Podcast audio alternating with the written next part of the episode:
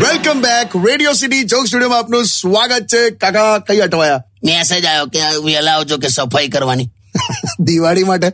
કંટાળ્યોલા તમને કહો હું તો સફાઈ કરવાનો મારો એક જ મોટિવેશન છે. જૂના પેન્ટમાંથી પૈસા નીકળે ને તો બહુ મજા આવી જાય. પણ અહીંયા તો નીકળવું જોઈએ ને કશું અહીંયા તો. આ સફાઈ છે ને સાચું કશું છે જ નહીં આ બધું સાયકોલોજીકલ છે. કબાટ અને સોફા જમણી બાજુથી ડાબી બાજુ મૂકી દો ને એટલે ઘર તમને ચોખ્ખું ને અલગ જ લાગેલા.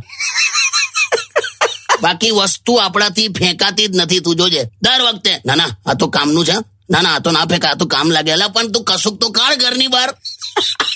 એવું ને એવું જ બધું પડ્યું હોય છે. અને તું આ જો ઓફિસમાં જો બધા કોઈ અત્યારે તે જોયું? કોઈ રજા લઈને કે વહેલું ઘેર જતું હોય એવું તે જોયું? ના બધા છેવટ સુધી કામ તો કરે જ છે. એનું કારણ છે જે વહેલો એના હાથમાં થેલો. એટલે? વહેલો ઘેર જતો રહે ને તેને થેલો પકડાઈ દે. આ લાવવાનું છે તે લાવવાનું. એના કરતા અહીંયા નોકરી ના કરે શાંતિથી. થેલો એના હાથમાં થેલો. આ યાદ રાખજે. કંટાળ્યા કંટાળ્યા. હા પાછું કા નાનપણમાં દિવાળી પર આટલા બધા નિબંધ લખ્યા પણ એકે જગ્યાએ એવું નતું લખ્યું કે બારી દરવાજાના ભીના કપડાથી સાફ કરવી પડશે એમ. કઈ નહીં કાકા. અરે શું? વગા લાગે ગીત વગાડ યાર. Radio